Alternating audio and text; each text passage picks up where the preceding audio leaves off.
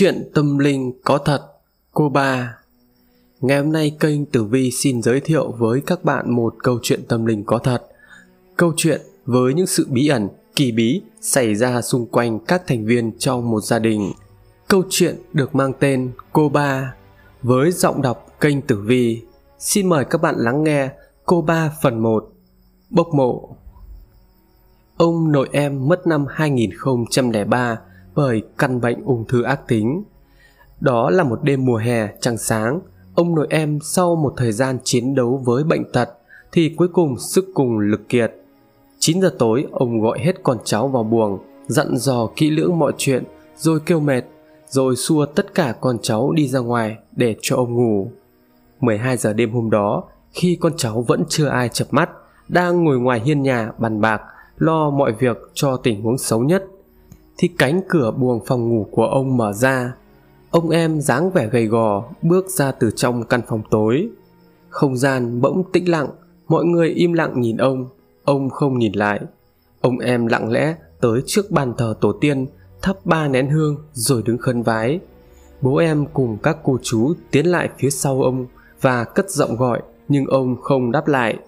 Sau khi thắp hương xong một lát, ông đứng chắp tay, miệng lẩm bẩm một hồi rồi sau đó quay đầu lại. Sắc mặt của ông đã kém lắm rồi, đôi mắt của ông em mở đi, các con gặng hỏi nhưng ông không trả lời. Ông em yên lặng đi vào trong buồng, tiếp tục ngủ. Ba giờ sáng, ông em mất. Một sự ra đi nhẹ nhàng, thanh thản như được báo trước vậy. Cả nhà em lục cục tổ chức tang lễ cho ông suốt ba ngày. Bà em khóc đến ngất đi sống lại. Bà em bị liệt ngồi một chỗ cũng đã lâu lắm rồi, mọi sinh hoạt của bà đều do ông em phụ giúp. Ông bà là những người hiền lành, một tai nạn xảy ra, cướp đi sức khỏe của bà, khiến cho bà em bị liệt phải ngồi một chỗ. Ông em từ đó trở đi cũng buồn phiền và ốm đau nhiều hơn. Ngày chôn cất ông em xong, bà thầy cúng của làng có xem cho gia đình em và nói, ông em mất vào giờ nặng, gia đình cần phải đề phòng, kẻo bị trùng tang. Hồi đó nhà em cũng không tín lắm, mọi chuyện trong lúc tang ra bối rối bỗng dưng bị quyền vãng đi, không ai đả động gì đến việc ông mất vào giờ nặng. Những sinh hoạt của bà sau đó được trông cậy vào bố mẹ em, bà chuyển xuống nhà em ở vì bố em là con trưởng, nhà em cách quê khoảng 20 km. Em vẫn nhớ như in hồi đó, đêm nào đi qua phòng bà em, bà em cũng đang thì thầm nói chuyện một mình trong đêm. Có lẽ bà nói chuyện với ông. Hồi đó thì em cũng rất sợ mỗi khi đi qua phòng bà. Đêm nào bà cũng khóc gọi ông ơi. Có hôm bà kể ông về đứng đầu giường nói chuyện với bà cả buổi tối. Bố mẹ em cũng nghĩ chắc là bà nhớ ông quá, thương ông quá mà suy nghĩ vẩn vơ nói một mình thế thôi. Và rồi hai năm sau, ông em mất chưa được ba năm thì ba em cũng mất. Bà em trước kia bị tai nạn, chấn thương sọ não bà mất trong một trận co giật bởi ảnh hưởng của não bộ. Trong một gia đình, khi mà có người mất chưa được 3 năm, đã có người tiếp theo mất thì đúng là trùng tang. Ngày chôn cất bà em xong, bố mẹ em có xuống chùa Hàm Long, một ngôi chùa giữ vong nổi tiếng bậc nhất miền Bắc. Sư thầy ở đây xem cho nhà em thì có nói rằng nhà em đã bị trùng tang, cần phải đưa ngay ông em vào chùa, kẻo như gặp chuyện xấu. Ông em do mất chưa được 3 năm mà bà em đã mất. Điều này sẽ khiến cho lễ sàng cát của ông em phải kéo dài thêm 3 năm nữa để có thể đợi bà, tức là ông em 5 năm, bà em 3 năm và sẽ được cùng làm chung một ngày. Nghi lễ gửi vong ông em kéo dài hết cả buổi. Mộ của ông em nằm ở trên quê, còn mộ của bà nằm ở nghĩa trang địa phương gần nhà em. Vì bà mất ở nhà em nên khi về đây cũng đã chuyển hộ khẩu về nhà em rồi bố mẹ em cùng các cô chú dự định khi sang cát cho ông bà sẽ đưa bà về quê để có thể đoàn tụ cùng với ông. Thời gian thấm thoát trôi qua, gia đình em hoàn toàn yên bình mà không có chuyện gì xảy ra. Năm đó là năm 2008, đã 3 năm kể từ ngày bà em mất, chỉ còn vài tuần nữa là đến ngày đồng chí. Hôm đó, gia đình em có bàn bạc với nhau đi gọi hồn ông bà về để có thể hỏi xem con cháu sang cát tắm rửa cho ông bà được hay chưa. Hồi đó qua một số thông tin, gia đình em có đặt lịch tại một trung tâm về tâm linh tại Hà Nội. Người ta có hẹn gia đình em sau một tuần, hãy chuẩn bị lễ lạt, con cháu đến đây để có thể gọi hồn ông bà về.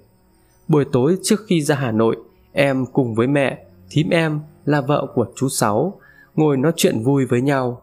Mẹ em có nói với thím rằng, chú út nhà này 30 tuổi rồi mà chưa lấy vợ. Khổ thân, ông bà mất sớm, đến lúc nó lấy vợ thì hơi thiệt thòi bà nhỉ. Thím em cười và nói, bà mươi mà chẳng chịu lấy ai, hay thằng này bị duyên âm rồi. Chắc phải đưa đi cắt duyên âm, xong mới lấy vợ được đấy. Sau khi nói chuyện một lúc, rồi thì gia đình em chuẩn bị lễ lạt cho ngày mai, thím em ra về. Tối hôm đó em nằm ngủ, do nhà chật cho nên bàn thờ của gia đình nằm luôn trong gian phòng của em. Em nhớ lúc đó là khoảng gần 12 giờ đêm, chẳng hiểu vì sao hay háo hức điều gì mà em không thể ngủ được. Nằm chằn chọc mãi. Hồi đó em có thói quen là hay bật radio, cái đài cassette màu đen có anten dâu để nghe mỗi tối. Em thường kê cái đài ở cạnh gối của mình để có thể nghe các chương trình về đêm khuya. Đang lắng tai nghe, bỗng em thấy dần dần có một cảm giác lạnh lạnh xâm chiếm cơ thể mình. Cái đài cassette bỗng nhiên phát ra những tiếng rè rè, xen lẫn vào tiếng nhạc. Lúc đó em cũng chẳng để ý gì, vì thường thường em hay để cái điện thoại ở đầu giường để có thể nhắn tin. Mỗi khi điện thoại có tin nhắn hay cuộc gọi đến thì sẽ có sóng chèn vào nhạc. Cái đài thường sẽ kêu như vậy. Em lắng nghe, chờ đợi tín hiệu từ điện thoại vang lên, nhưng nằm một lúc vẫn không thấy tín hiệu gì cả. Điện thoại không kêu, mắt em vẫn nhắm và cái đài tiếp tục kêu. Thấy làm lạ, em mở mắt ra, cầm cái điện thoại lên. Không hề có tin nhắn, cũng chẳng có một cuộc gọi nhỡ nào. Vậy mà sao cái đài nó cứ kêu như có sóng chen vào vậy? Bất giác em lờ đãng nhìn lên trần nhà. Đập vào mắt em lúc này là hai con đom đóm. Hai con đom đóm này to và sáng, ánh sáng của nó phát ra xanh lè, mập mờ lập lòe trong phòng ngủ. Em thấy rất lạ, nhưng không nghĩ đến gì cả, mà chỉ mở mắt nhìn theo đôi đom đóm bay trong phòng. Nhưng lạ một chỗ, nhà em ở phố không hề có đồng ruộng, phòng em lại kín như bưng, thì làm sao đom đóm ở đâu bay vào đây được? Đang mải mê suy nghĩ thì đôi đom đóm đó bỗng bay lượn vòng vòng trên đầu em. Cơ thể em đột nhiên toát lạnh, nổi da gà, đôi đom đóm đó bay vài vòng trên đầu em, rồi đột nhiên đổi hướng, bay lên tới bàn thờ, đậu vào hai bát hương nơi đặt ảnh của ông bà em, mỗi con đậu một bên. Lúc này em mới hình dung là chuyện gì đang xảy ra. Vội vàng em đạp tung chăn, mở cửa chạy sang phòng bố mẹ.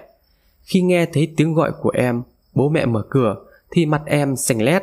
Em kể lại câu chuyện thì bố mẹ em chạy sang ngay phòng em. Lúc này đôi đom đóm vẫn đang lập lòe bấu trên bát hương của gia đình.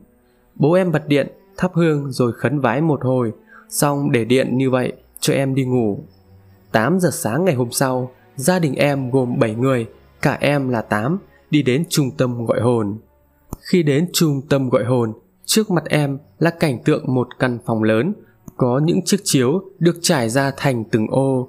Ở đây cũng có rất nhiều gia đình đến gọi hồn như nhà em vậy.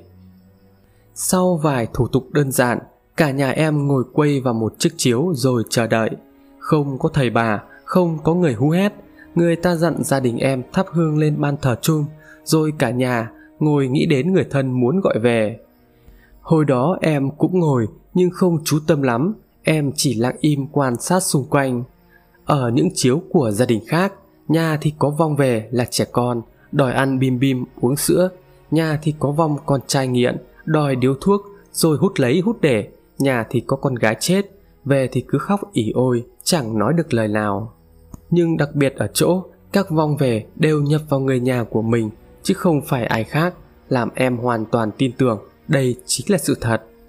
Khung cảnh trong căn phòng từ lúc các vong về thì bắt đầu nhộn nhịp hẳn lên. Gia đình em ngồi một lát, khoảng 10 phút thì bỗng dưng cô ba em khóc cô ba là người thứ ba trong gia đình bên đằng bố nhà em Cô cứ thế khóc thút thít rồi khóc thành tiếng lớn. Mẹ em quay sang vỗ về, bảo cô đừng xúc động. Thấy có biểu hiện, một người của trung tâm ghé vào chỗ nhà em và nói rằng Ô hay, phong về, phong về, hỏi đi. Cả nhà em lúc đấy mới mở mắt ra nhìn cô Cô em mắt nhắm nghiền khóc thút thít Mẹ em liền hỏi Cho con hỏi có phải là bố Ngô Văn A về với con cháu không Cô em lắc đầu, Mẹ em lại hỏi tiếp. Có phải là mẹ Khổng Thị bê về với con cháu không ạ? Lúc này cô em bỗng nhiên òa lên, Khóc to hơn. Em nhớ như in tiếng khóc đó. Đó chính xác là tiếng khóc của bà nội em. Cả nhà em không ai cầm được nước mắt. Chỉ nghe tiếng khóc của bà em thôi, Mà tất cả đã khóc theo, Vì đúng là tiếng của bà rồi. Hồi còn sống, Mỗi lần bà tủi thân quá Bà em hay ngồi một chỗ mà khóc òa lên như vậy. Cô em khóc ngày càng một lớn hơn, Rồi cô vỗ tay vào ngực, Nói nớn, Vừa nói vừa khóc. Mẹ đây, Mẹ của các con đây. Đúng là bà em rồi, Bố mẹ em với các cô chú ôm sầm lấy bà, cuộc hồi ngộ sau suốt ba năm dài đằng đẵng. Bà em cứ thế khóc lên như chưa từng được khóc. Em chứng kiến cảnh tượng như vậy thì cũng vô cùng xúc động, khóc một hồi lâu thì bà bắt đầu nói chuyện. Bà kể, hồi bà chưa mất, thì nhiều đêm ông em bị quan binh giải về đứng ở đầu giường. Chúng nó đánh đập ông em. Bà nhìn thấy điều đó, nhưng ông em nhất định không nhận bà để chúng không bắt bà em đi. Đó chính là lý do tại sao mỗi đêm bà đều khóc và thì thầm như đang nói chuyện với ông. Nhưng rồi suốt hai năm sau đó, nhiều lần chúng kéo ông về hỏi, tra tấn đánh đập khiến cho ông em đau đớn lắm, rồi cuối cùng ông cũng phải nhận. Và rồi bà em theo ông đi từ đấy. Bố mẹ em có hỏi bà rằng, mẹ có thiếu thốn gì không? Còn đau ở đâu không mẹ? Mẹ đã sạch sẽ chưa để chúng con xây nhà mới cho mẹ? Bà em bảo là đã sạch sẽ rồi, bà không thiếu thốn gì cả. Bà đã đi lại được rồi, nhưng khi ốp vào cơ thể cô ba thì bà em lại không đi được. Bà bỗng nhiên đứng lên vịn vai vào bố em mà dê chân đi một vòng quanh phòng. Y hệt như thời bà em còn sống. Cả nhà đang nói chuyện vui vẻ với bà, thì bà nhắc đến ông. Bà chỉ tay ra cửa mà nói, đây là tao chen vào, chứ đợi bố chúng mày thì chắc còn lâu. Bố chúng mày ấy vẫn cái tính nhường nhịn người ta, vẫn đang đứng lấp ló ở ngoài cửa kia kìa. Thôi, mẹ ra cho bố vào mà nói chuyện. Dứt lời mấy giây, cô ba em mở mắt ngơ ngác, nước mắt cô giàn giụa nhưng không hiểu chuyện gì đang xảy ra. Cả nhà đang kể chuyện cô ba bị bà ốp, thì cô ba trợn mắt lên, ú ớ chỉ tay về phía trước. Cả nhà em ngoảnh đầu ra sau, thì cô em đã bị ốp rồi. Cô em ngồi khoanh chân, im lặng, gật gù. Cả nhà em lại bắt đầu thấy sự lạ. Em nép sau bố em mà quan sát. Câu đầu tiên mà ông em nói đó là, long ơi, thằng út của bố bố thương mày lắm con ơi. Đẹp trai thế này mà hôm qua chúng nó bảo đưa mày đi bắt ma để lấy vợ con ạ. À. trong đầu em, lúc này mới sực nhớ ra rằng chuyện này thì chỉ có em, mẹ và thím biết mà thôi. Còn cô ba ở cách nhà em mấy chục cây số, sáng nay mới về đi cùng đoàn thì làm sao có thể biết chuyện này được. Thì ra ông em đã ở nhà từ chiều hôm qua, rồi theo xe đi đến tận đây. Cả nhà vừa khóc vừa cười, vui có, buồn có, nắm tay nắm chân nhau, bịn dịn ông em xoa đầu từng đứa con, vuốt ve, và ông kể chuyện ngày xưa em thích uống nước đường, ông pha, mỗi khi về quê. Điều đó cũng khiến em khóc òa lên, gọi ông ý ới.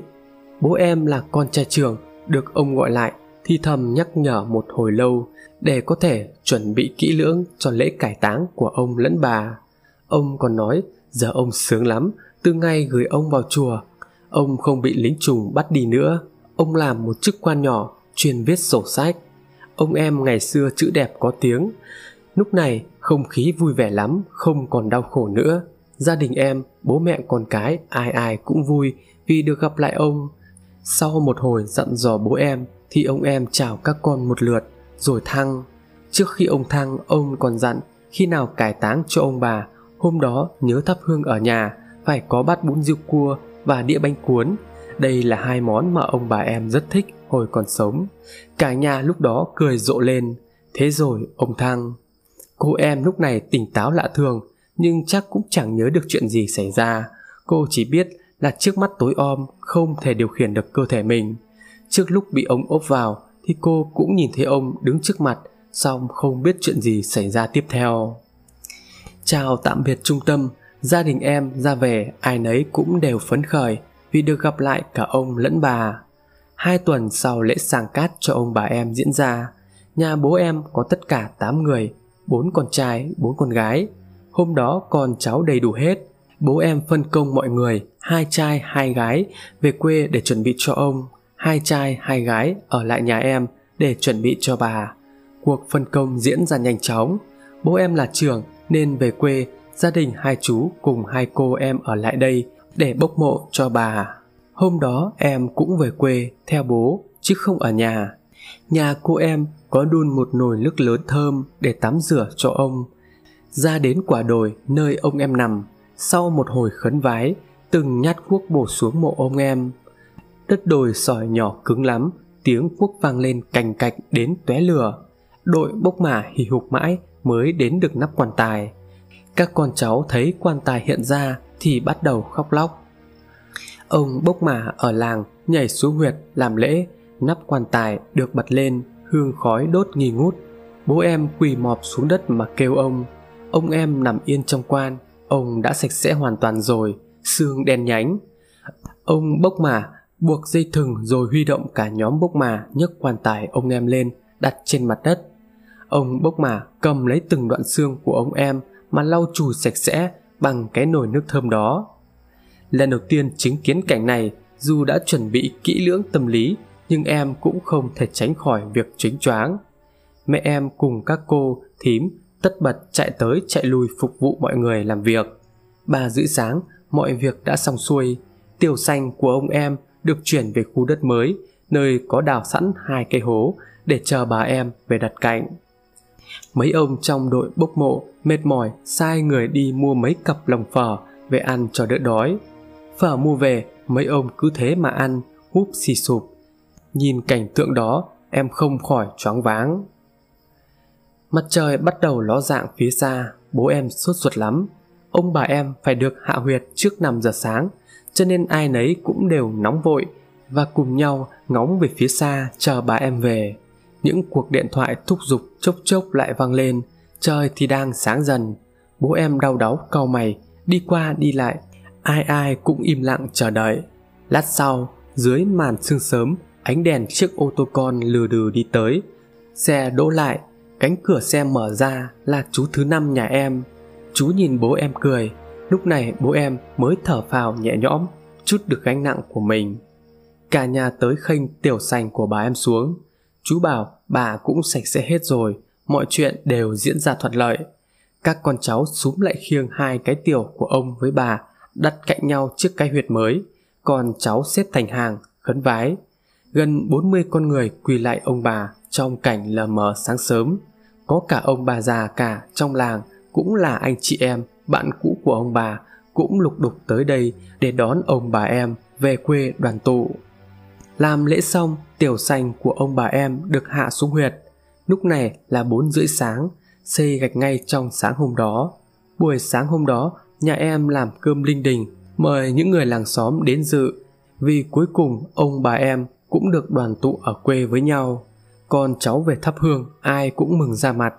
Cả nhà đang ăn cơm rộn ràng, thì cô ba em chỉ tay ra vườn, hô to lên làm mọi người im bặt. Ông bà, ông bà về kia! Cả nhà em nhìn ra sân, nhưng không thấy ai cả. Cô em bật khóc, chân chân nhìn ra vườn mà lắp bắp nói chẳng lên lời. Hồi sau cô nín, cả nhà không chú ý nữa rồi tiếp tục ăn uống linh đình. 2 giờ chiều ăn cơm xong, mọi người ngồi uống nước nói chuyện thì cô ba em mới từ từ kể lại rằng lúc đang ăn cơm, cô thấy ông bà đứng từ ngoài vườn vẫy vẫy gọi con cháu. Ông bà cười mãn nguyện vui vẻ lắm. Xong rồi ông bà lại dắt tay nhau đi về phía nghĩa trang đầu làng rồi khuất bóng xa dần. Những tưởng sau lần bốc mộ của ông bà em thì cuộc sống của dòng họ sẽ được nhẹ nhàng trôi đi, nhưng không phải vậy. Từ lúc ấy trở đi mới xảy ra nhiều chuyện ly kỳ. Cụ nội là bố của ông em, cụ lưu lạc theo dòng người chạy loạn từ đâu về địa phương quê em hiện tại, từ lúc còn bé tí. Hồi ấy cụ em khoảng 6-7 tuổi, bị lạc mất bố mẹ và làm con nuôi trong một gia đình trong làng. Cụ em cũng lấy họ ngô là họ của làng làm họ gốc của mình từ đấy. Cụ mất hồi những năm 60, tức là thời còn chiến tranh. Hồi cụ em mất, cuộc sống khó khăn, cụ đẻ được cả thầy bốn người, thì hai bà cô ông cậu đầu tiên đều lần lượt chết trẻ khi chưa đủ 18 tuổi. Ông nội em là người thứ ba khi ấy đang đi bộ đội, có một bà út thì đi lấy chồng xa, nhà chỉ có cụ bà. Vì nhà ba người đàn bà không ai chèo lái, cụ em lúc đó được chôn sơ sài rồi cũng được bốc mộ sang cát ở nghĩa địa cùng làng nhưng ở chỗ lưng đồi. Chiến tranh ác liệt trôi qua, ông em đi bộ đội biển biệt, hiếm khi mới về, cụ bà cũng bị ốm một trận mà đột ngột ra đi. Mộ của cụ ông em vì một lý do nào đó mà bị mất dấu từ đấy, lẫn lộn trong bốn ngôi mộ san sát nhau ở phía lưng đồi. Từ ngày cụ bà em mất, gia đình em sau bao nhiêu năm mỗi lần đến ngày rỗ hay Tết thì ông nội em hoặc đến thời bố em, vẫn luôn lên đồi thắp hương ở chỗ bốn nấm mộ ấy. Vì không biết chính xác mộ nào là mộ của cụ nội em, cho nên cứ thắp hương cả bốn rồi mời cụ về ăn tết. Gia đình dòng họ em thuộc dạng khá giả tất cả các anh em, nhà bố em đều đi thoát ly, sinh sống ở nơi khác. Chỉ có cô ba là ở lại quê, sống trên đất của ông bà, cũng tiện trông nhà cho ông bà luôn năm đó là năm 2010 khi mà cuộc sống đang êm đềm trôi đi thì sóng gió bắt đầu ập đến. Đầu tiên phải kể đến tai nạn của bác cả nhà em. Bác bị tông xe một lần thập tử nhất sinh, suýt nữa thì không qua khỏi. Công việc kinh doanh của gia đình em và các cô chú cứ thế lần lượt gặp hạn. Làm ăn thì thua nỗ nặng nề. Con cháu đang ngoan ngoãn thì tự dưng thằng thì bệnh tật, thằng thì đi học phá phách. Tiêu xài của gia đình đến cả tỷ bạc. Em dạo đó cũng có một lần đi bơi và bị chết hụt đang nô đùa với bọn bạn ở dưới cái hồ gần trường học thì tự nhiên bị chuột rút. Đang lúc gần tắc thở thì tự nhiên có một bàn tay ở dưới nước đẩy em lên, bám lấy cái phao mà thoát chết. Những sự việc ly kỳ cứ thế diễn ra khiến cho bố mẹ em sinh nghi. Bố mẹ em dạo đó lại đi gọi hồn, nhưng lần này không gọi ở trung tâm ngoài Hà Nội mà gọi ở một thầy bói ở gần nhà. Nên đấy thì ông nội em lên, ông em có nói rằng dòng họ mình đang gặp chuyện ông bà thì không vấn đề gì nhưng mộ cụ ông thì bị động mồ động mà. Cụ ông em giận vì sao bao nhiêu năm phù hộ cho con cháu mà không ai đi tìm cụ? Bây giờ cụ quay lưng đi dòng họ em bắt đầu gánh hạn. Bố mẹ em lúc đó sốt sáng hỏi ông mộ cụ ở đâu? Thì ông không nói gọi hồn cụ về thì cụ không về. Dạo ấy không khí trong dòng họ rất căng thẳng, thời gian thì cứ thế trôi qua, càng nhiều chuyện xấu xảy đến. Bỗng một hôm cô ba ở quê gọi điện lên. Cô bảo gần đây cô thấy lúc nào cũng nóng trong người, ruột gan như bị lửa đốt. Đêm qua cô có nằm mơ thấy bóng người phụ nữ về mách bảo các con cháu, mau chóng tìm mộ cụ ông để chôn cất lại cẩn thận, không thì đại họa lớn sẽ xảy ra thoạt đầu gia đình em cũng không tin lắm nhưng cô ba cứ thế thà thiết gọi anh chị về cho nên bố mẹ cùng các cô chú cũng về quê để đi tìm mộ. Đêm đó là một đêm đông, sau khi cả nhà em đã về quê hết, cô ba dục bố em là con trưởng nên thắp hương trên ban thờ tổ tiên, rồi tất cả cùng nhau ra ngọn đồi khu nghĩa địa. Em cũng có mặt trong đoàn người ngày hôm đó. Giữa cái nghĩa địa tối tăm, bốn ngôi mộ đắp nấm san sát nhau là nơi mà mộ cụ ông em bị lẫn lộn. Cô em đứng đó thắp hương lầm rầm khấn vái. Cả họ em lúc đó cũng nửa tin, nửa ngờ, nhưng chính vì cô em là người đã từng bị ông bà ốp, lại có thể nhìn thấy ông bà em về, cho nên phần nào cũng tin cô em đang có một khả năng gì đó. Cô em khấn vái một hồi lâu, rồi cô lấy ra trong túi một quả trứng và một cái đũa ăn cơm. Cô bảo lần lượt từng người trong gia đình, đầu tiên là bác gái cả. Cô dặn bác cắm cây đũa xuống đất chỗ các ngôi mộ rồi đặt quả trứng vịt lên. Nếu như quả trứng đứng yên thì đó là mộ cụ ông. Cả nhà bán tín bán nghi nhưng cô em bảo phải làm. Gia đình bố em gồm 8 anh em lần lượt từng người thử cắm đũa rồi đặt quả trứng lên nhưng đều thất bại. Quả trứng để lên đầu chiếc đũa là lại rơi xuống đất. Cả cô ba em cũng thử nhưng đến mấy chục lần qua từng nấm mộ mà chẳng ăn thua. Đang lúc hết hy vọng thì cả nhà định kéo nhau về trong sự nghi ngờ. Thì chú út, chú em ngắm một ngôi mộ ở phía ngoài rìa mà cắm cây đũa xuống. Chú bốn em thì bảo, Thôi, thử làm gì nữa, Có được đâu, về đi. Nhưng vừa dứt lời thì kịch. Quả trứng vịt được đặt đứng theo chiều dọc Và nó đứng yên như bị nam châm hút đứng trên đầu nhỏ của cây đũa vậy. Cả họ nhà em chố mắt, Chú út nhà em cũng không tin vào chuyện này. Chú lắc đầu quan sát một hồi, Rồi lấy tay phẩy phẩy. Nhưng lạ thay, Quả trứng cứ thế đứng yên, Không hề rơi, Không hề động đậy, Cứ như hai cực của cục nam châm vậy. Cả nhà ồ lên một tiếng. Cô ba em thì quỳ mọp xuống đất mà hô lên. Cụ ông ơi, Chúng con tìm thấy cụ rồi. Người thì vẫn đang há hốc Trận mồm trận mắt, Không tin vào chuyện này. Người thì bắt đầu vái lạy như tế sao. Cô ba em thì cứ thế mà khóc nức nở. Bố mẹ em thì hỏi ai bày cho cô cách này? Thì cô cứ thế lắc đầu mà không nói. Một tuần sau thì công việc sang cát cho cụ nhà em bắt đầu. Vì bốn ngôi mộ này đều chỉ là đắp nấm nên không được xây cất và cũng vô thừa nhận nên gia đình em đào mộ cụ ông mà không gặp khó khăn gì. Đêm đó cũng là một đêm đông, đội bốc mả lần trước cũng có mặt ở đây. Bố em thắp hương khấn vái một hồi, rồi thì họ bắt đầu bổ nhát cuốc đầu tiên. Nhưng bỗng nhiên, nhát cuốc đầu tiên bổ xuống nhưng nó va vào một vật gì đó và vang lên tiếng vỡ lạnh ngắt. Ông đào mả dừng tay cúi xuống mà gạt đất ra những ánh đèn được chiếu vào làm ai nấy đều lạnh người run lẩy bẩy đó là tiểu sành là một cái tiểu sành cũ kỹ bị ngay nhát cuốc đầu tiên bổ vào mà vỡ ngay cái nắp ôi trời ơi, xong rồi. Ông bốc mộ, gào lên. Thì ra, mộ cụ em hồi đó được chôn cất sơ sài. Sau bao nhiêu năm đổi vận, sao rời, ruộng bể nương dâu, thì cái mộ đó mạt hết, tiểu cụ nhà em trở nên ngay phía mặt đất, cách đất hơn một găng tay. Nhìn tiểu xanh của cụ nằm trọng trơ trên mặt đất thế này, bao nhiêu năm tháng trôi qua mà con cháu không khỏi xót xa. Họ bới tiểu xanh của ông em lên, bên trong đã không còn xương cốt mà chỉ còn lại một nắm đất đen kịt cùng vài mảnh nhỏ đã hóa hết đất rồi. Đất đen cùng xương cốt của cụ em được bốc xếp vào một cái tiểu khác. Mấy cô chú em thì cứ thế khóc rưng rức vì thương cụ bao nhiêu năm nằm ngay sát đất như là tiểu lộ thiên. Con cháu quả thật là có nỗi với cụ rất nhiều. Tiểu xanh mới của cụ em lần đó được chôn tại vị trí khác, sâu đến hơn một mét và được xây dựng đàng hoàng, to đẹp hơn thời gian sau trong họ, mọi chuyện bắt đầu trở về nhịp sống bình thường. Mẹ em đi gọi hồn ông bà về, thì ông bà bảo, đúng là mộ của cụ rồi, cụ cũng hài lòng lắm. Duy chỉ có cô ba em là bắt đầu xảy ra sự lạ. Ai hỏi về việc tại sao tìm được mộ của ông, thì cô cũng lắc đầu không nói.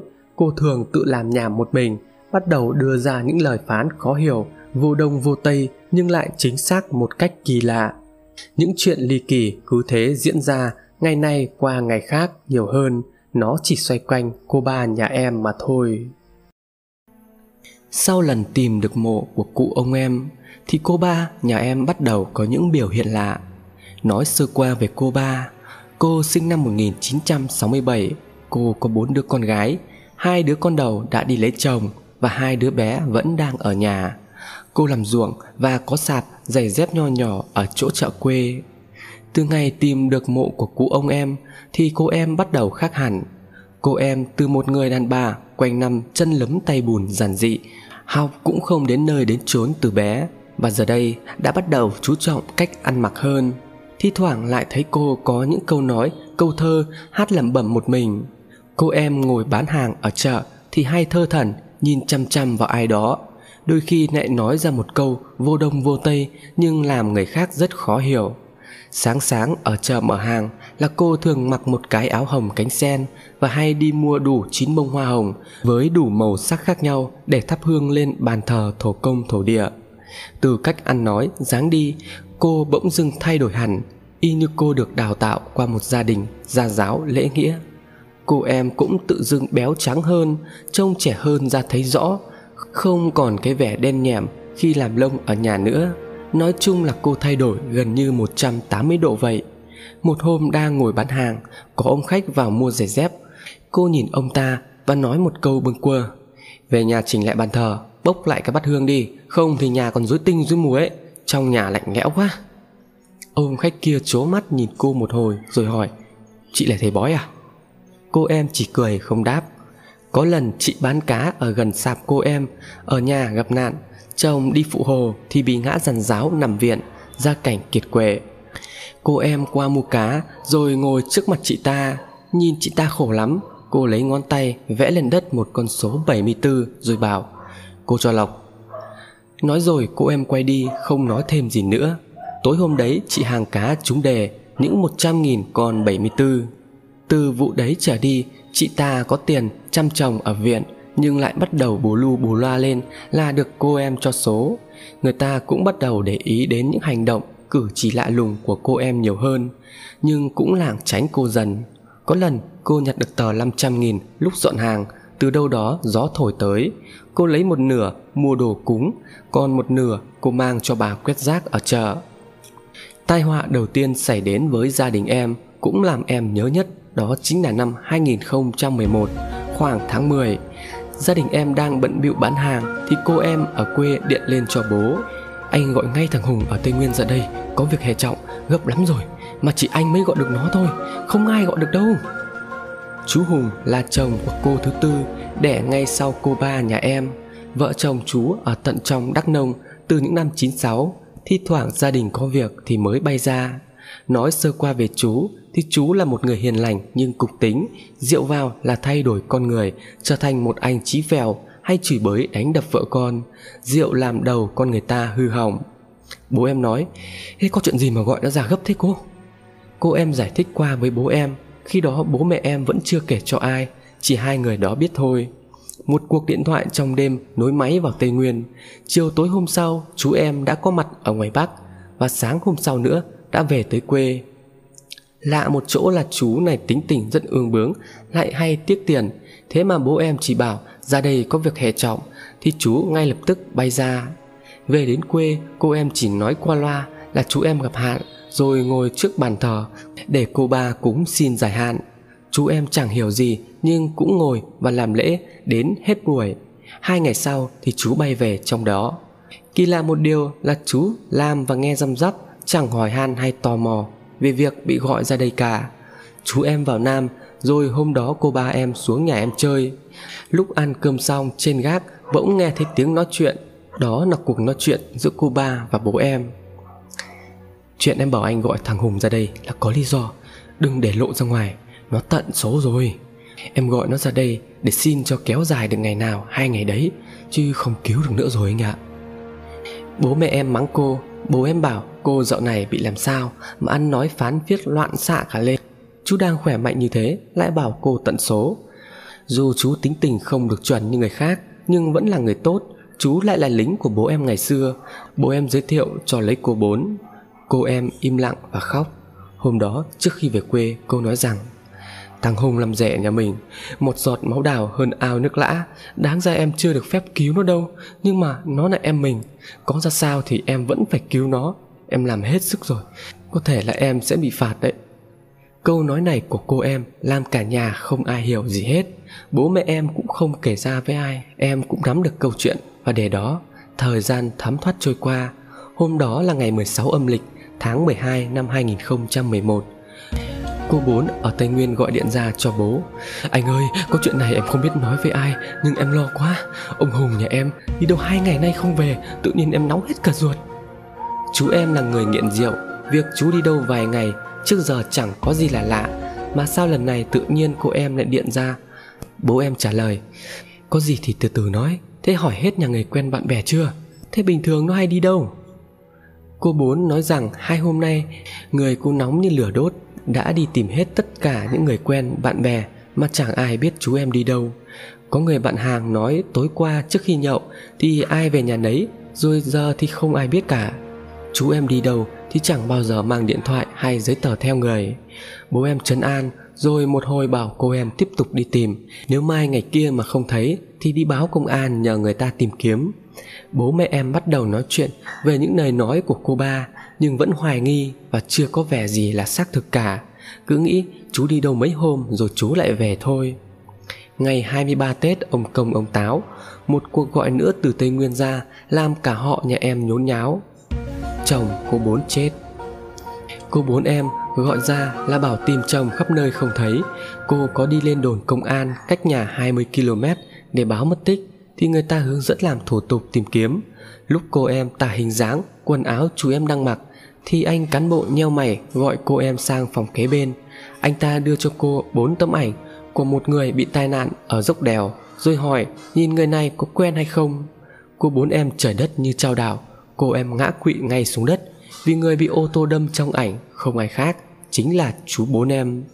Chú em chết mà không có giấy tờ, Không ai nhận dạng được. Mặt thì bè bét. Người ta để mấy ngày hôm nay không ai đến nhận Thì đã đem chôn ở Nghĩa Trang. Cô bốn và các con đến đó Thì mộ cũng đã đắp rồi. Chú em chết bất đắc kỳ tử, Lại vô thừa nhận, Cho nên không được nhìn thấy vợ con lần cuối. Kể xong thì cô em khóc nấc lên. Gia đình em ngay sau đó bay vào Tây Nguyên. Một đám tang nhanh chóng được diễn ra. Khi bay ra cũng là 27 Tết. Bố em họp cả họ ngoài này, Kể lại chuyện cô ba đã phán Về chú chồng của cô bốn. Cả họ bàn tán xì xầm, Bán tín, bán nghi. Bữa vào Tây Nguyên, cô ba em không đi Hôm họp họ ở nhà thì cô ba em cũng không xuống. Gọi điện về quê thì chú chồng cô ba nghe máy Và trả lời. Nó cứ đứng một chân như con cò trên giường ấy, Tay thì chắp chắp vai vái, ba ngày rồi Chẳng chịu ăn uống gì cả? Mồm thì lầm bẩm khóc lóc, Nhà đang có việc, em chưa kịp nói với ai cả. Đến đây thì cả họ nhà em xôn xao hơn. Mẹ em đứng lên nói một câu ngắn gọn, Cả họ, sáng mai về quê, Nhà lại có chuyện rồi. Sáng 28 Tết Gia đình em kéo nhau về quê gần chục người, Vừa đến để xem tình hình cô ba, Vừa để tiện ra nghĩa địa, Mời tổ tiên về ăn Tết. Từ xa xa, chỗ dọc bờ sông Là em đã nhìn thấy nhà ông bà rồi. Nhà ông bà em ngoảnh mặt ra sông, Cách độ 300 mét. Mọi người khi về quê Hồi ông bà còn sống, Mỗi lúc đi đến đoạn này Thì nhìn thấy nhà ông bà Là em cảm thấy mừng lắm, Thân thương lắm. Mà sao lần này Nhìn căn nhà từ xa Thì em lại thấy dần dần Lúc đi đến cổng nhà ông bà Thì thấy chú chồng cô ba đứng sẵn, Vẻ mặt chú hốt hoảng, đi đi lại lại. Vừa thấy đoàn nhà em về Thì chú chồng cô ba nói ngay, Anh chị vào nhà ngay mà xem, Đang dối hết cả lên rồi. Mấy ngày hôm nay nó không ăn uống gì cả, Lúc tỉnh lúc mê, Lúc xưng cô, lúc xưng bà, Liên tiếp chửi rủa. Bố em khuyên chú bình tĩnh, Rồi mọi người kéo nhau vào trong. Vừa vào đến sân, Chưa kịp chống cái xe máy, Thì ai nấy đều cau mày Khi thấy cảnh hai đứa con của cô ba Đang ngồi co ro trong bếp, Mặt mũi tèm lem, Sân vườn thì lộn xộn bừa bãi, Rồi thì tiếng nói to của cô ba trong nhà vọng ra. Đứa nào mà vào đây tao bóp chết Bóp chết! Mẹ em mở chừng con mắt, Chú chồng cô ba chạy lại và nói, Đấy, anh chị xem, Lúc thì nó ma nhập, Đòi bóp, đòi giết, Lúc thì xưng cô này cô nọ, Lúc thì tỉnh, Lúc thì nhớ khóc thút thít. Được một lúc lại chửi như vậy đấy. Bố em bước lên thềm ngôi nhà, Căn nhà năm gian của ông bà em. Ngày hôm nay sao mà kỳ lạ đến thế? Đang là 10 giờ sáng, Điện đóm tối om. Bên trong như toát ra một hơi lạnh, Làm người ta rút người. Bố em đẩy mạnh cửa, bước vào nhà. Bên trong vẫn phát ra những tiếng chửi rủa không ngớt. Cảnh tượng trước mắt, Nam ai nấy đều giật mình thon thót. Là cô ba em. Cô ba đang đứng bằng một chân trên cái giường. Chân kia co lên Hai tay chắp lại như đang cúi bái. Động tác này giống như mấy người hay tập yoga. Cô mặc một bộ quần áo hồng cánh sen Nhau nhĩ, sọc sạch. Đầu tóc thì rũ rượi Mồm cô thì cười ngoác ra Mắt trợn lên hùng dữ, hét lớn. Tiền sư nhà chúng mày, ai cho chúng mày vào đây? Tao bóp chết, bóp chết! Nói rồi, cô cứ thế mà cười lên khanh khách, Làm ai nấy đều giận người. Cảnh tượng trước mắt Làm cả nhà em không biết phải xử lý ra sao. Lúc này, không phải là cô ba em nữa, Có lẽ đó là một ai khác. Mày chửi ai thế? Thế mày làm sao mà đứng đây hả ba? Bố em là người đầu tiên tiến lại giường, Nói lớn. Cô ba nhìn bố em chằm chằm, Cô nhổ nước bọt phì phì rồi gào lên. Cái thằng oắt con này, Mày gọi ai là mày? Có tin tao vặn cổ mày ra đằng sau không? Bố em tái mặt Mở tròn đôi mắt. Chú Sáu và chú Tám nhà em thấy thế Thì phía sau chen lên, Hai chú sắn tay áo tiến về cái giường.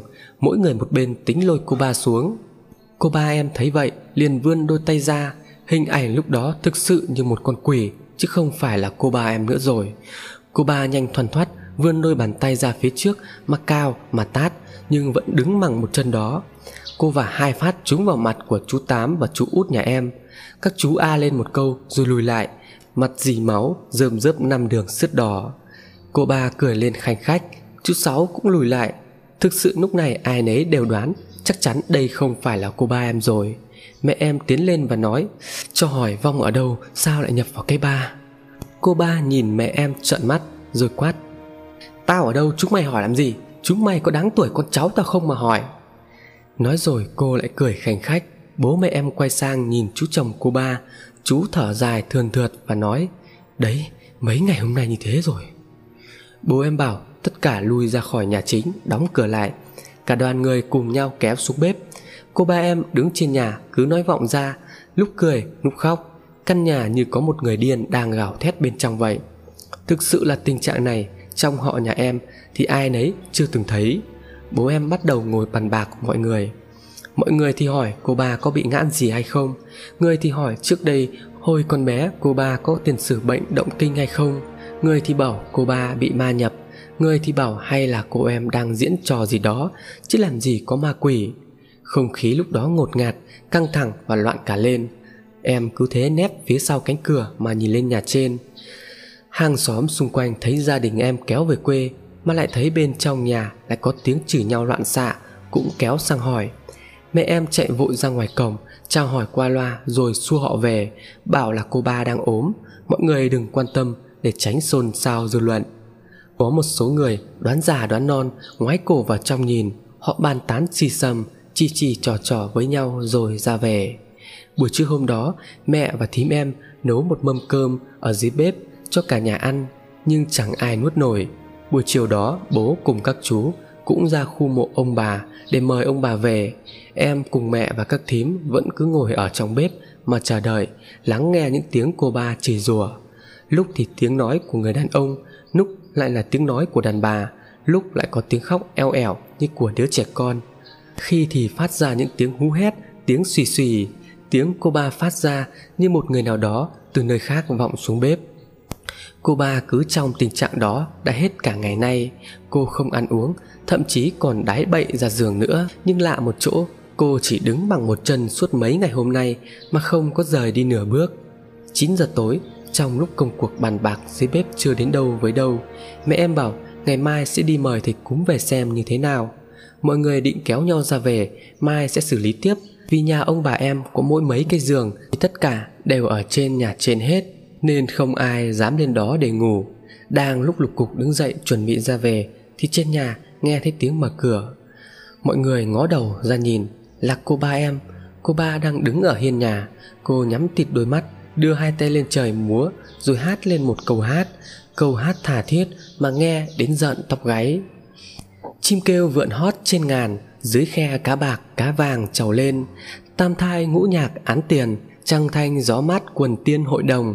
Khi vui ngự chiếc xe rồng, lúc buồn gảy khúc, đàn thông tỳ bà. Giữa màn đêm tối đèn bóng bóng dáng cô em cứ đứng uốn éo trước cửa nhà, vừa múa vừa hát, làm ai nấy đều há hốc trợn mắt. Cô ba múa may một hồi, rồi mở mắt mắt cô ba long sòng sọc. Cô nhìn xuống bếp, chỗ nhóm người đang đứng lố nhố, rồi cười lên kinh dị. Đang không biết phải xử lý ra sao, thì bỗng cô vùng chạy đi phi thoăn thoắt ra ngoài cổng, đầu tóc cô dữ dội, chân không đi dép. Cô cứ thế vừa cười, vừa hát, mà lao mất hút đi trong màn đêm. Cả nhà em nháo nhào lên, ai nấy phi vội vào trong nhà, vớ lấy mấy chiếc đèn pin mà chạy theo tìm. Hai đứa bé nhà cô ba thì co do ôm nhau dưới bếp, run lên cầm cập, một cảnh tượng nháo nhào, hỗn loạn.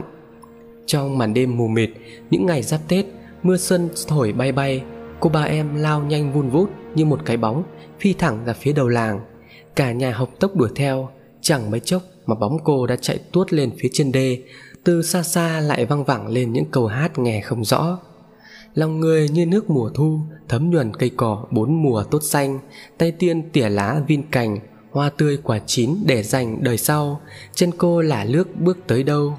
Mở đường nhân nghĩa bắc cầu vinh hoa nón buồm vai quẩy lãng hoa khi vào xứ huế, khi ra bắc thành, bóng hồng đùng đỉnh non xanh, trang in đáy nước long lanh suối vàng.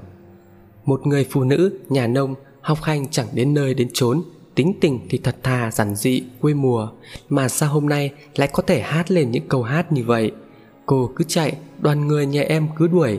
Sau mấy ngày không ăn không uống mà cô em cứ chạy thoăn thoắt như vận động viên cô chạy dọc triền đê, rồi phi tuốt ra phía ngọn đồi, khu nghĩa địa làng em. Cô ba đang lúc chạy trần đất, Bóng cô từ xa luồn lách qua những ngôi mộ, Vừa chạy vừa hú hét. Những con chó trong làng nghe thấy tiếng động Thì sủa lên ông ổng từng hồi, chu chéo ẩm ý Cả nhà em cứ thế chạy theo bóng cô ba Đi lên ngọn đồi chỗ những ngôi mộ dày đặc Mà gọi lớn. Ba ơi, đứng lại, Ba ơi, đâu rồi? Đuổi theo được một lát Thì cô ba em mất hút. Chẳng thấy bóng dáng cô em đâu cả. Cả nhà chia nhau ra, Đi soi khắp ngọn đồi. Người trong làng cũng thấy thế, tò mò. Họ ra xem và cũng giúp gia đình em tìm kiếm cô ba. Thế nhưng suốt mấy tiếng tìm kiếm trong đêm Mà không có kết quả, Mọi người nản chí định ra về. Em cùng mẹ và thím đi xuống đồi về nhà ông bà trước. Bố em cùng các chú vẫn lùng sục khu nghĩa địa Mà tiếp tục tìm. Về đến nhà ông em thì đã là hai rưỡi sáng. Vừa bước qua cổng nhà thì em bỗng giật mình mà kéo tay mẹ lại. Là cô ba Cô ba đã về nhà từ lúc nào mà chẳng ai biết. Cô nằm ngất lịm ở bậc tam cấp. Ở cạnh hai bên cô là hai đứa bé con Đang lay vai mẹ mà khóc nức nở. Mẹ và thím em thấy vậy, Vội vàng lấy điện thoại, Gọi cho mọi người, Báo rằng cô ba đã về tới nhà, Bảo mọi người mau mau về nhà. Đêm đó thực sự là một đêm hỗn loạn. Vào trong nhà Thì cô ba em bất tỉnh, Không biết trời đất gì nữa. Quần áo thì lấm lem, Tóc tai thì bù xù, Bàn chân cô em đen xì, Toàn bùn đất, Lại còn tuè tuét máu. Do lúc nãy chạy không mang giày dép, Bố em cùng các chú về nhà Thì cũng đã hơn 3 giờ sáng. Cả nhà như bị đánh thức dậy. Chó ở khắp nơi cứ thế mà sủa inh ỏi. Cánh cổng nhà ông em Cũng được chú Sáu vội vàng đóng lại, Tránh cho hàng xóm láng giềng To mò chạy sang mà bàn tán dị nghị. Trên giường, mẹ và thím em lau mặt rửa chân cho cô ba. Rõ khổ, mấy ngày nay chẳng ăn uống gì, Lúc này nhìn cô thê thảm như cái xác không hồn. Bố em đứng lên xem xét một hồi rồi nói, Bây giờ cũng tạm ổn rồi, Gần sáng rồi, Thôi mấy anh em về nhà trước đi, Mai còn bán hàng Tết. Mấy chị em con gái ở lại chăm sóc, theo dõi cây bà. Tình hình thế nào thì phải gọi điện thông báo ngay đấy. Mẹ và thím em ở lại quê, Em cũng tò mò xin ở lại để học hớt. Bố em cùng các chú ra về. Cả đêm hôm đó, cô ba không tỉnh. Chú chồng cô ba thì cứ lặng lẽ Ở hiên nhà bắn thuốc lào Rồi trông xa xa. Mấy ngày nay chú cũng không ngủ Người vất vả nhất, hoang mang nhất trong nhà Có lẽ là chú và hai đứa nhỏ. Trong đầu mọi người quanh quẩn Toàn là những câu hỏi Những điều khó giải thích về hiện tượng của cô ba. Mẹ em thì lặng lẽ ra ban thờ Lấy mấy nén hương mà thắp lên khấn vái rầm rầm. Đêm hôm đó cứ thế đằng đẵng trôi đi. Trưa hôm sau ngày 29 Tết Cô ba em tỉnh lại, Cô lơ mơ khua bàn tay lên không trung Với vẻ yếu ớt. Thấy cô tỉnh lại thì ai nấy vừa mừng vừa sợ, Chẳng biết hiện tại cô ba thế nào, Nên cứ đứng cách xa Mà xem xét không ai dám lại gần. Cô ba hồn hển nằm trên giường. Cô rên rỉ một hồi rồi khẽ nói, Đói đói đói quá, Cái Ngân mấy cái Vân đâu rồi? Bố nó đâu rồi? Nghe đến đây thì một tảng đá nặng đè nên đã được thả xuống. Chú chồng cô ba vội vã đến bên cô, đỡ dậy. Nhìn cô lúc này xanh xao vàng vọt, Đôi môi thì khô nứt nẻ. Em cùng thím xuống bếp, nấu một nồi cháo trắng. Mẹ em thì lại ra bàn thờ mà thắp hương. Cháo được bê lên, Cô run rẩy, tay không cầm nồi bắt cháo. Mẹ em phải ngồi bón cho cô ăn từng thìa. Hai đứa bé con nhà cô thì vẫn sợ mà chưa dám lại gần mẹ. Em đứng cạnh đó, cứ thế quan sát xem cô có biểu hiện gì lạ hay không. Nhưng lúc đó cô em tỉnh rồi Ăn xong bát cháo thì sắc mặt cô đỡ hơn Mẹ em chỉ chỉ vào và nói Thế cô nhận ra ai đây không? Cô ba gật đầu Mẹ em lại hỏi tiếp Thế con nhớ gì không? Có phải là cái ba không hay là ai đấy? Cô em lại gật đầu rồi thở hồn hển Em đây, em bị làm sao thế này hả chị? Mẹ em lúc này mới thực sự yên tâm Mẹ em từ từ kể lại cho cô biết Mấy ngày hôm nay cô như thế nào rồi đêm hôm qua diễn biến ra sao? Cô ba em ngồi vào tường, Mở tròn đôi mắt, Không tin vào tai mình. Cô em bảo cô không nhớ rõ, Nhưng cô nhớ chắc một điều Là cô thấy vong ma quỷ hôm qua Vào đây trong nhà nhà mình. Chúng nó cứ tranh nhau ốp vào người cô, Trong đầu cô là những mảng ký ức rất lộn xộn. Mẹ em hỏi, vì sao cô lại có những biểu hiện lạ này? Hay phán lung tung, rồi xưng này, xưng kia? Cô ba lắc đầu không đáp. Mẹ em lại kể cho cô biết về đám tang chồng cô bốn, Về sự việc xảy ra ở Tây Nguyên Thì cô em thở dài và nói, Em đã cố hết sức rồi Thấy cô không trả lời nữa, Thì mẹ em cũng không hỏi thêm Chăm sóc cô đến chiều, thấy tình trạng tạm ổn, thì mẹ em cùng các thím cũng ra về, để cô lại cho chú chăm sóc. Mấy ngày giáp Tết bận bịu rất nhiều việc, cho nên không thể ở trên quê lâu được. Tết năm 2012 là một cái Tết buồn, ảm đạm trong dòng họ nhà em. Phần vì chú chồng cô Tư chết, phần vì câu chuyện của cô ba. Cô ba sau đó tưởng chừng sẽ bình thường trở lại, nhưng không phải. Cô lại lúc tỉnh, lúc mê, lúc thì xưng cô, xưng bà, lúc lại khóc lên rừng rức. Hôm đó là sáng mùng 1 Tết, gia đình em vẫn có cái truyền thống từ hồi ông bà em còn sống để lại là sáng mùng 1 Tết cả họ sẽ về quê nội. Hôm đó về quê thì cô cứ ngồi im trên giường mà khoanh chân, cái cảnh tượng kỳ lạ lắm, nhưng mọi người cố cứ coi như đó là chuyện bình thường. Chiều hôm đó, em cùng gia đình có đi sang chùa và đi chúc Tết mấy gia đình hàng xóm. Lúc đi gần vào chùa thì nghe loáng thoáng mấy bà già là người cùng làng ngồi bên trong và nói Có biết chuyện gì chưa? Cái bà ở đầu làng nó bị điên rồi đấy Thật không? Đừng có nói linh tinh đấy nhé Thật, không tin bà sang mà xem Chả hiểu ăn ở kiểu gì mà giờ phát điên rồi những tiếng đồn ác miệng của người dân làng em khiến cho em bốc hỏa. Em hắng giọng lên một cái. Mấy bà ngồi bên trong giật mình quay ra. Thấy đoàn nhà em vào trong chùa, Thì họ luống cuống thay đổi nét mặt, Đon đả ra đón tiếp. Mới mùng một Tết mà đã thấy cáu tiết rồi. Từ hôm đó trở đi, Cô ba em vẫn luôn trong tình trạng như vậy. Có hôm cô thẫn thờ Đi từ nhà ra đầu làng, Rồi lại tự đầu làng đi về nhà. Có hôm nửa đêm, cô lại bỏ nhà đi đâu đó Đến sáng lại quay về nhà. Khi về thì thấy như người mất hồn, Cười nói hành hạch. Có hôm thì cô lại ngồi lì Quanh chân trên giường, Thi thoảng cho chú em mấy con số, Mà lạ thay mấy con số Lại trúng số lô, số đề. Chú chồng cô ba là dân buôn châu bò. Hôm đó có anh bạn Cũng là người cùng làng sang chơi. Thật ra sang chơi thì ít, Mà thăm dò chuyện nhà em thì nhiều. Ông ta ngồi xuống Mà nhìn chằm chằm cô ba em ở trên giường. Xem có sự gì lạ hay không Để dình xin số đề. Trong cuộc nói chuyện thì ông ta hay nói tục chỉ bậy. Buôn bán chợ búa ở quê, Đó cũng là chuyện bình thường. Cô ba lúc đó đang ngồi trên giường Thì mở mắt ra, Cô gọi cái ngân, Con cô lại, Thi thầm vào tai đứa nhỏ.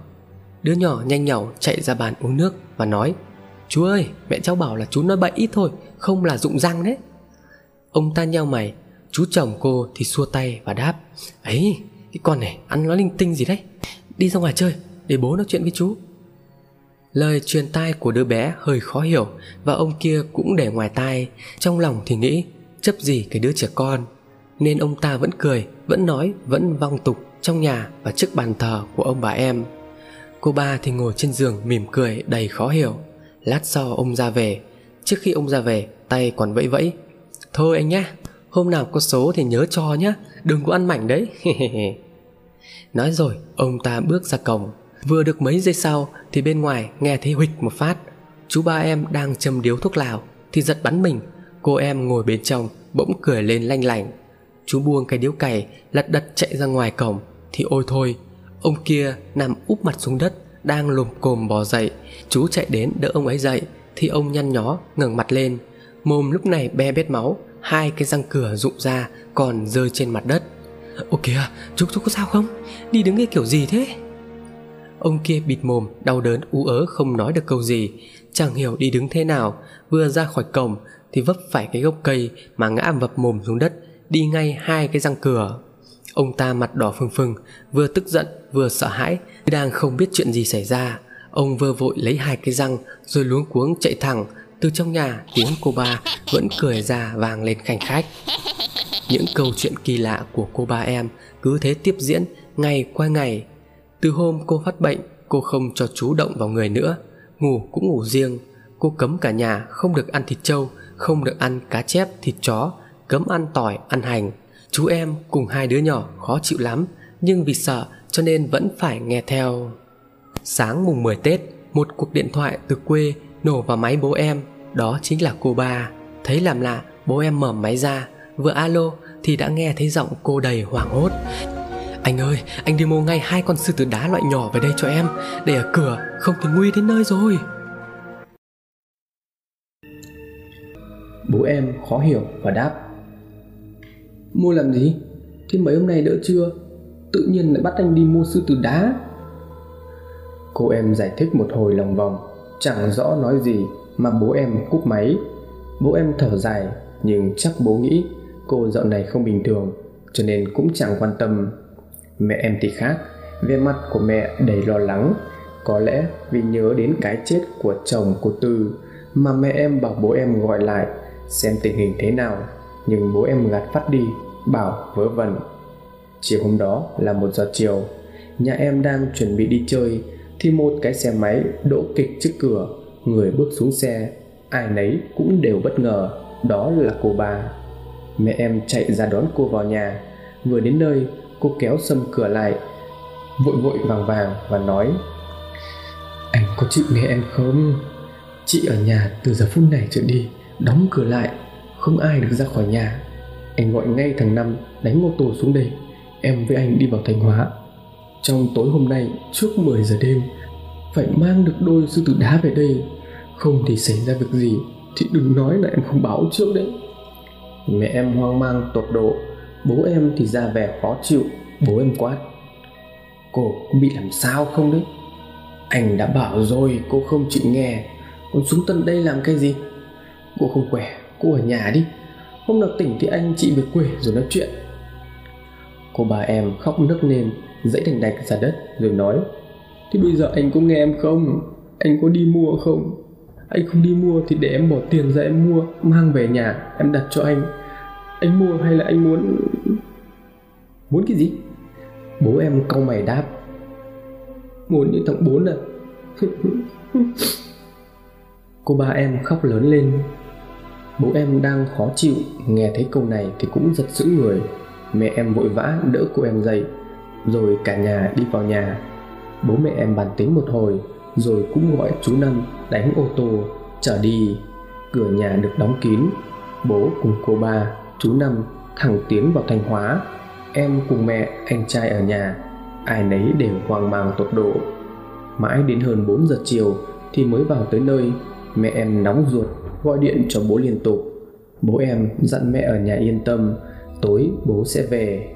Những cuộc gọi điện, những câu đáp trả sau cùng thì bố em cũng đã vào tới thành hóa, đi rất nhiều xưởng đá, nhưng chẳng ở đâu bán đôi sư tử đá cỡ nhỏ như cô em nói cả. Điều này làm mẹ và em ở nhà càng suốt ruột hơn. Đi đi lại lại, đứng đứng ngồi ngồi không yên. Thời gian lúc đó cứ như trôi đi vùng ngụt vậy. Tối hôm đó, nhà em không ai nấu cơm. Mẹ em cứ gọi sang cho bố, nhưng bố em lại không bắt máy. Có lẽ bố không muốn cả nhà phải lo lắng. Chiếc kim đồng hồ cứ thế quay chẳng mấy chốc mà đã chín rưỡi tối. Mẹ em lúc này chân tay như luống cuống lắm rồi. Mẹ chạy lên bàn thờ ông bà mà thắp hương. Em cùng anh trai ngồi ngoài phòng khách, không biết phải làm sao, xử lý như thế nào. Thì thấy bố em gọi về cho mẹ. Em vội vã vớ lấy cái máy mà nghe. Bố em nói, con đặt nồi nước lên bếp, cho ba cốc rượu đặt thật nhiều gừng đun lên. Bố sắp về rồi nhanh lên. Em chưa kịp nói gì thì bố em cúp máy. Lúc đó cuống lắm, em gọi mẹ lên từ trên gác xuống. Hai mẹ con làm theo lời bố dặn thì cũng đã gần tới 10 giờ đêm. Mẹ em nấu nước, vừa nhìn ra cửa. Anh trai em thì đứng ngoài nhìn, nóng ruột ngóng bố em về. Đã 9 giờ 55 phút, chỉ còn vài phút nữa là đến cái mốc 10 giờ đêm mẹ em lúc này chân tay đã run lẩy bẩy lắm rồi. Em thì đang hộ mẹ bê cái nồi nước từ trong bếp, thì ở ngoài có ánh đèn xe, tiếng ô tô bíp còi vang lên. Làm ai nấy đều mừng như bắt được vàng. Tiếng người mở cửa xe bước xuống, tiếng ô tô bấm còi vang lên inh ỏi mở cửa mở cửa cho bố nhanh lên. Là tiếng của bố em, anh trai em hô lớn lên một tiếng, rồi mở toang hai cánh cửa. Xe đã về đến nhà em mở điện thoại lên 9 giờ 57 phút. Bố em gọi anh trai ra phụ bê hàng ghế từ phía sau, ra một đôi sư tử đá. Là một đôi sư tử đá nho nhỏ, cao khoảng 60 phân. Ai nấy đều vội vàng. Đôi sư tử được bê theo cái hướng mà không được ngoảnh mặt vào nhà, mà được bê lùi từ cửa vào. Tức là kiểu bê mà mặt của hai con sư tử vẫn trong tư thế hướng ra sân đôi sư tử được đặt vào bên trong nhà phía hai cánh cửa cô em lao đến chỗ nồi nước được chuẩn bị sẵn Cô lấy cái khăn nhúng vào nồi nước nóng bỏng còn nghi ngút khói mà không chút nề hà. Cả nhà nín thở theo dõi cô. Cô em nhanh thoăn thoát, lau mắt cho hai con sư tử, rồi đứng trước nó mà nói mấy câu thì thầm. Nói xong, quay ra cửa, vào nhà, nhìn bố em và nói Ổn rồi anh ạ. Em rút điện thoại ra xem, Thì 9 giờ 59 phút. Cả nhà tuy không hiểu chuyện gì xảy ra, Nhưng bỗng như chút được gánh nặng, Ai nấy yên lặng chờ đợi, Chờ một câu giải thích từ phía cô em. Điện thoại báo 10 giờ đêm, Cả nhà đang đứng bần thần với nhau, Thì bỗng Những tiếng sấm từ đầu vọng lại, Phía ngoài cửa nhà em, Một cơn gió từ đâu kéo về Gió thổi vù vù như một cơn lốc làm bụi đất. Những cái túi bóng bay lên cuộn tròn và hỗn loạn. Cơn gió lúc đó thổi vù vù trước cửa nhà em, trước sự ngỡ ngàng của tất cả mọi người. Em lúc này cũng không tin vào mắt mình. Cô em đứng ngoài, rồi lẩm bẩm một mình những câu không nghe rõ. Cả nhà đứng phía sau dõi theo. Lát sau cơn gió đó biến mất, một cơn mưa nặng hạt kéo về. Đó là điều kỳ lạ, là mùng 10 Tết thời tiết đang xuân mà lại có sấm rồi mưa rào, thì quả là hiếm gặp.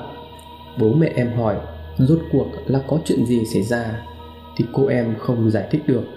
Cô em dặn, từ hôm nay, ngày nào cũng phải cúng gạo muối cho đến hết 100 ngày rồi vãi ra cửa. Cả nhà phải chăm ăn chay, sáng ngủ dậy phải xoa đầu sư tử đá rồi đọc câu thần chú mà cô em dặn. Gia đình em thấy khó hiểu nhưng cũng ậm ừ và nói sẽ nghe theo lời cô.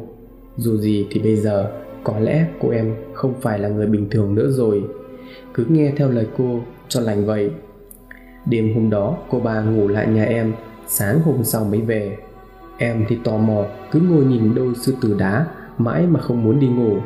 Sáng hôm sau tỉnh dậy, trước khi về quê thì cô ấy nói, lần này, có lẽ em sẽ lại gặp chuyện. Tỷ dụ như có chuyện gì xảy ra thì anh chị cố gắng giúp em.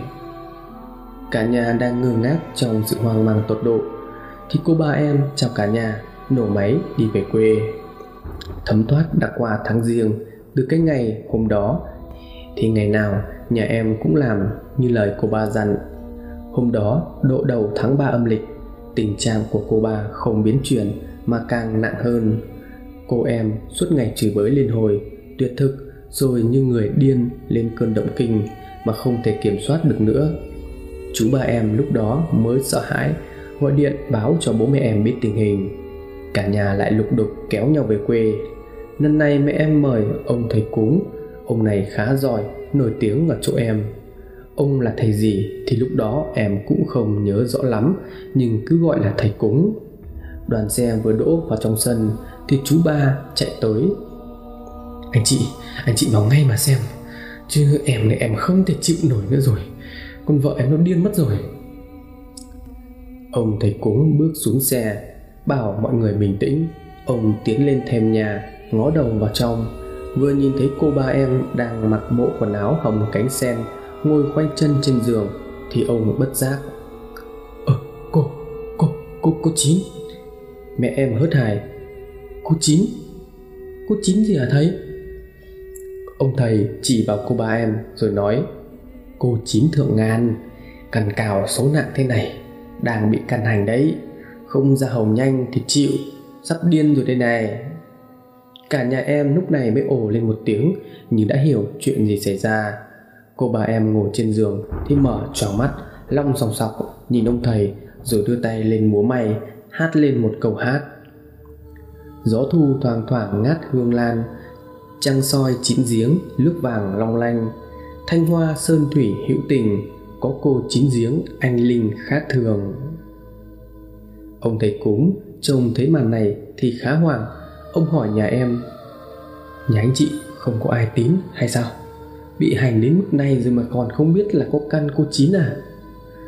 Thực ra không phải nhà em không tín, mà khái niệm về cô đồng cậu bóng lúc đó với gia đình em còn khá mơ hồ mẹ em tiến lên và nói thế bây giờ phải xử lý làm sao thầy? Còn làm sao nữa? Cô này ấy, đáng lý ra phải trình đồng mà phụ lâu rồi. Người này không đơn giản là có căn đâu mà phải trình đồng phải mở phủ. Cô này được ăn lộc đấy. Ai... hành sắp đến điên đến dại rồi mà không biết. Không làm nhanh thì trời mà cứu được. Ông thầy đáp cả nhà em bắt đầu bàn tán. Chú chồng của bà lên tiếng thầy ơi vợ em làm sao cơ thầy? Vợ em phải làm thầy cúng giống thầy á. Ông thầy phì cười. Làm gì mà anh phải hốt hoảng thế? Có vợ làm thầy cúng thì càng tốt chứ làm sao? Còn được ăn lộc thánh cơ mà sợ cái gì? Chú em nghe thấy màn này thì hoang mang lắm. Đang là một người vợ lâm dân chân chất tự nhiên lại trở thành thầy cúng lại còn mang căn cô căn bà gì đó. Rồi biết ăn nói xưng hô với vợ thế nào cuộc sống vợ chồng sinh hoạt sẽ ra làm sao. Chú bà cứ vò đầu quyết tài nhăn nhó đi đi vào vào. Ôi giời ơi, đang yên đang lành, thấy với chật cô. Mà vợ em nó biết làm cái gì đâu mà cũng mới chợ bái à thầy? Ông thầy lại phì cười. Việc đấy anh không phải lo, việc thánh thì nào ai tỏ tường. Khi nào trình xong thì tự cô chín khắc sang tai. Tự cô ấy phải dạy như thế nào, phải làm như thế nào? Tôi đây tôi là căn ông hoàng mười đấy. Đầu tiên tôi có biết gì đâu, cũng bị hành dở điên dở dại. Rồi đến lúc thành đồng, hình bóng, thì ngài sang tai dạy bảo cho. Thế rồi tự nhiên mà thành thầy. Người ăn lộc, người làm thầy là vậy đấy. Mẹ em lên tiếng, vậy bây giờ phải đưa cái bà ra trình thầy hả thầy?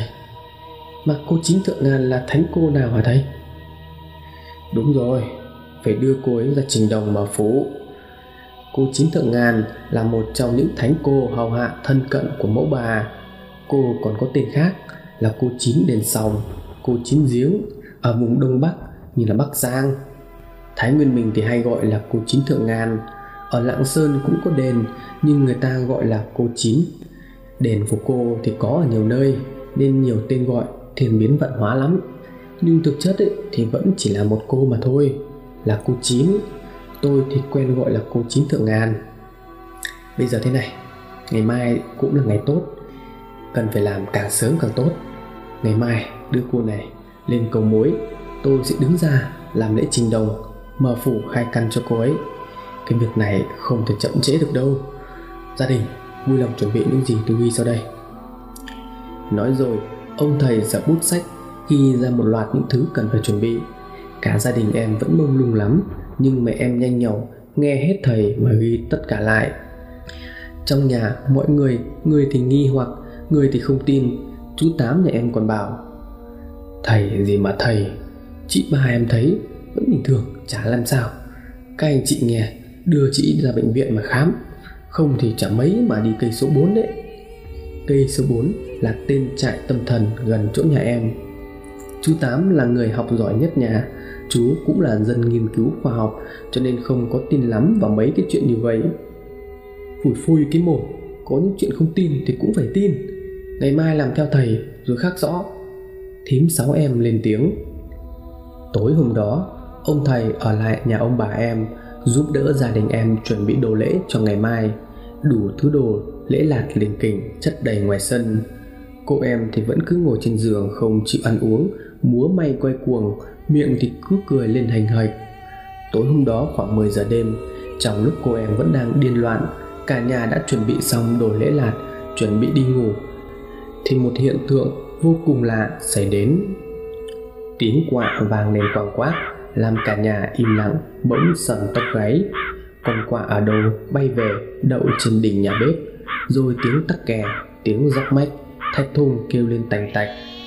Không gian đang yên lặng bỗng nhiên có những tiếng động sờn gai ốc từng cơn gió ngoài sông thổi lên từ xa tát vào nhà nghe ù ù. Hàng che già ngoài cổng bị gió thổi đung đưa vang lên xào xạc kẽo kẹt đến gây giận cả người. Ông thầy nhíu mày nhìn ra cửa lẩm bẩm. Chết rồi không ổn rồi có bọn đến phá hoại rồi. Ông thầy ngồi trong nhà lao nhanh ra cửa khoanh chân cả nhà em thấy thế, hốt hoảng, loạn cả lên. Ai nấy hỏi nhau, đang chuyện gì xảy ra mà quái dị đến như vậy? Ông thầy quay vào nhà, giả dấu yên lặng. Ông lấy trong túi cái đồ nghề, một cái chuông đồng gõ mõ, rồi nhanh chóng gõ lên. Tiếng mõ đồng vang lên dữ dội, mãi mà không dứt. Cả nhà đứng sau lưng ông thầy yên lặng. Cô em lúc này hoảng lắm, Cô cứ gào thét lên. Ma quỷ phương nào dám đến bắt ghế hại cô? Ông thầy bình tĩnh, đốt lên ba nén hương, Dứt tiếng mõ. Ông đốt ba nén hương, cháy lên, Rồi đứng dậy, bắt đầu múa mày ngoài cửa. Gió lúc này thổi càng lúc càng mạnh hơn. Những cái lá tre bị gió cuốn bay xào xạc ngoài sân, Làm cảnh tượng càng lúc càng thêm ma mị. Ông thầy nói lớn, Con lệ chín phương trời, Con lệ mười phương chư Phật Chư Phật mười phương con lạy đức vua cha ngọc hoàng thượng đế, con lạy tam tòa thánh mẫu, con lạy tam phủ công đồng tứ phủ vạn linh, con lạy tứ phủ khâm sai, con lạy châu ba thủ mệnh, con lạy tứ phủ đức thánh hoàng, con lạy tứ phủ đức thánh cô, con lạy tứ phủ đức thánh cậu, con lạy cộng đồng các giá, các quan 18 cửa rừng 12 cửa bể. Có ghế ông hoàng mười ở đây, con dám làm loạn. Rồi sau đó, ông thầy hô một tràng toàn những bài khấn, những câu chú vừa dài vừa khó hiểu. Em thì lúc này tò mò lắm Tuy khá run nhưng thấy khí thế của ông và đông người cho nên cảm thấy trong lòng được chấn an. Ông thầy múa may một hồi Khói hương bốc lên mù mịt. Lúc này tiếng quạ càng kêu càng lúc giận hơn Nó cứ đậu trên nóc bếp Nhìn về phía cô em ngồi trong nhà Mà kêu lên thất thành Trên mái nhà có những tiếng lọc cọc Như có con gì đó đang di chuyển Có những tiếng xì xì Tiếng trườn, bò chạm vào mái ngói vang lên tành tách cả nhà em nín thở, theo dõi. Không ngờ, gia đình mình lại được chứng kiến những cảnh ly kỳ đến như vậy. Chú tám em thì tròn con mắt. Chú vốn là người không tin vào tâm linh, không tin vào những điều ma quỷ, nhưng cũng đang đứng như trời trồng. Ông thầy múa mày đọc một hồi thì hô to. Thỉnh bóng ông hoàng mười, ghế con xin thỉnh bóng ông hoàng mười. Xin nhận thánh trừ uy, trừ ma diệt quỷ, nhất tâm nhất dạ. Hôm nay đưa ghế cô chín tín chủ ngô thị bà đến bến bờ an toàn, diện. Một tràng chú ngữ vang lên trong đêm. Con quạ đậu trên mái bếp lúc này hoảng loạn. Nó kêu lên quàng quác, rồi đập cánh bay đi. Những tiếng tắc kè, tiếng dọc mách cũng bỗng khe khẽ dừng lại. Cô em ngồi trong nhà, lúc này nhắm mắt, ngồi lắc lư như say rượu. Ông thầy lau mồ hôi trên trán, bố em nhanh nhọc hỏi. Thầy ơi, có chuyện gì thế hả thầy? Ông thầy đi vào trong nhà ngồi xuống ghế, nhấp ngụm nước chè và nói, cô bà đang bị hành căn, ma quỷ khắp nơi đều muốn ốp vào cô ấy. Đêm này chúng nó biết có người đến muốn giúp, cho nên chúng muốn vào nhà mà hại cô bằng được. Hồi nãy, tất cả đều là ma quỷ đấy. Chúng nó về đề nhà này, chỉ có mọi người là không thấy thôi. Mà tôi đuổi đi rồi. Sáng mai, cả đoàn nhà mình lên đền cầu muối, làm lễ sớm, tránh kéo dài thêm, kẻo không kịp lửa đâu lúc đầu thì còn bán tín bán nghi, nhưng lúc nãy chứng kiến những hiện tượng vừa rồi thì cả nhà em đều tin hoàn toàn vào ông thầy. Đúng là để thành đồng thì thật không hề đơn giản. Sáng hôm sau 6 giờ sáng, một chiếc ô tô tải được thuê tới, đỗ ở sân nhà ông bà em. Em cùng bố và các chú nhanh chóng chuyển đồ lễ vàng mã lên thùng. Ông thầy thì đến bên cạnh cô ba. Ông nói, ông định đủ điều. Là hôm nay đưa cô đi khai căn trình đồng cô em lắc đầu ngoay ngoẩy cô nhất quyết không chịu đi. Cô em mắt long thòng sọc. Cô cao cấu đánh về phía ông thầy. Cả nhà em thấy vậy thì cũng hoảng sợ. Ông thầy nói không ổn rồi điên quá rồi. Không biết có kịp nữa không? Mẹ em từ trong bếp chạy ra nói lớn hôm nay nhất định phải cứu cái bà không có nhẹ nhàng gì nữa. Tháng 5, tháng 6, tháng 8 đâu. Lấy dây thừng cho nó lại vứt lên thùng xe chở lên cầu muối câu nói này của mẹ em làm ai nấy đều trố mắt. Cách này của mẹ em tuy khá mạnh bạo, nhưng lúc này thực sự đó là điều cần phải làm. Trong nhà thì thường những lúc dối bời không biết phải xử lý ra sao, thì mẹ em là dâu cả. Mẹ thường có những cách mách bảo mà đưa ra những quyết định thèn chốt nhất. Ông thầy thấy vậy thì gật đầu, ra hiệu các chú nhà em cùng chú chồng cô bà sấn sổ lao vào, nhảy bổ lên giường đè cô bà ra trói lại cô bà em nghiến rằng cô chửi um loạn xạ. Đã mấy ngày không ăn mà sức cô khỏe vô cùng. Mấy người đàn ông phải vất vả lắm mới có thể trói nghiến cô lại. Trói được cô bà đoàn nhà em khiêng cô lên xe. Hai người ngồi hai bên giữ chặt. Cả nhà bắt đầu tiến về phía đền cầu muối. Nên tới nơi thì cũng khoảng 8 giờ. Sau khi xin phép ban quản lý đền, người ta cũng hiểu tình hình và đồng ý ngay. Gia đình em cùng ông thầy chuyển đồ đạc vàng mã khiêng cô em từ bãi để xe lên đỉnh đền thượng. Phải nói là mệt bở hơi tai, cô em thì cứ vừa răng vừa chửi, có mấy người khách hành hương thấy vậy thì cũng tò mò bu vào xem. Lên đến đền thượng, đồ vàng mã được bày ra sân, nào là hình nhân, voi, ngựa, thuyền, tiền giấy, lễ lạt, tổng chỗ vàng mã cũng lên tới đôi chục triệu. 10 giờ sáng, buổi lễ trình đồng bắt đầu. Cô em từ lúc được khiêng lên đến điền thượng thì không còn dãy dụa nữa. Ông thầy bảo nhà em cởi trói cho cô. Cô bà lúc này đứng dậy múa may trước sân cửa đền. Cô như người mộng du vậy, đôi mắt thì ngắm nhìn, đôi tay đưa lên trời múa may thật vô cùng kỳ dị. Cung văn bắt đầu hát, ông thầy thầy áo bắt đầu hầu đồng, lần lượt từng cung ghế được sướng lên mẹ em cũng là người đồng bóng mẹ em rất thích nghe hát văn thấy tiếng nhạc hầu là cũng nhảy vào múa may theo ông thầy. Khách thập phương thấy lễ hầu to thì cũng bu lại tò mò xem và xin lộc thánh. Từng cung từng cung trôi qua, cuối cùng cũng đến giá của cô chín. Tiếng nhạc vang lên thánh thót. Ông thầy mặc bộ đồ cô chín vừa nhảy vừa múa. Ông chỉ tay về phía cô em ngoài cửa đền mà chấm đồng.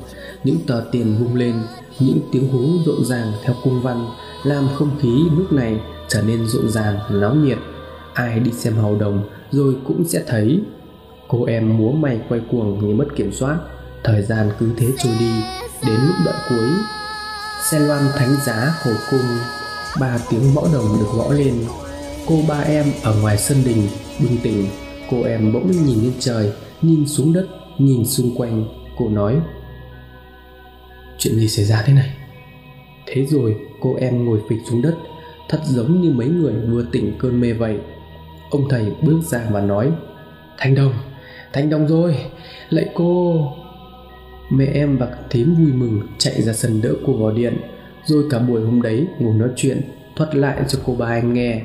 Cô ba em lúc này tỉnh táo lắm, cô cũng đã được cô chín sang tài, cô đã định thần trở lại, vui vẻ đứng lên múa hát khung cảnh rộn ràng mà cũng thật kỳ lạ. Lần đầu tiên em và gia đình được trải qua và cảm nhận. Kết thúc buổi hầu, lễ lạt được đốt lên cháy bừng bừng. Đoàn nhà em cảm ơn ban quản lý khu di tích đền cầu muối, rồi thu dọn đưa cô ba em về nhà. Lúc chiều về đến nhà thì lại có sự lạ xảy ra. Chẳng hiểu chìm chóc ở đâu kéo về, chúng nó đậu đầy trên mái ngói nhà ông em. Cứ thế mà hót díu dít cây hoa quỳnh, ngày xưa ông em trồng ở vườn.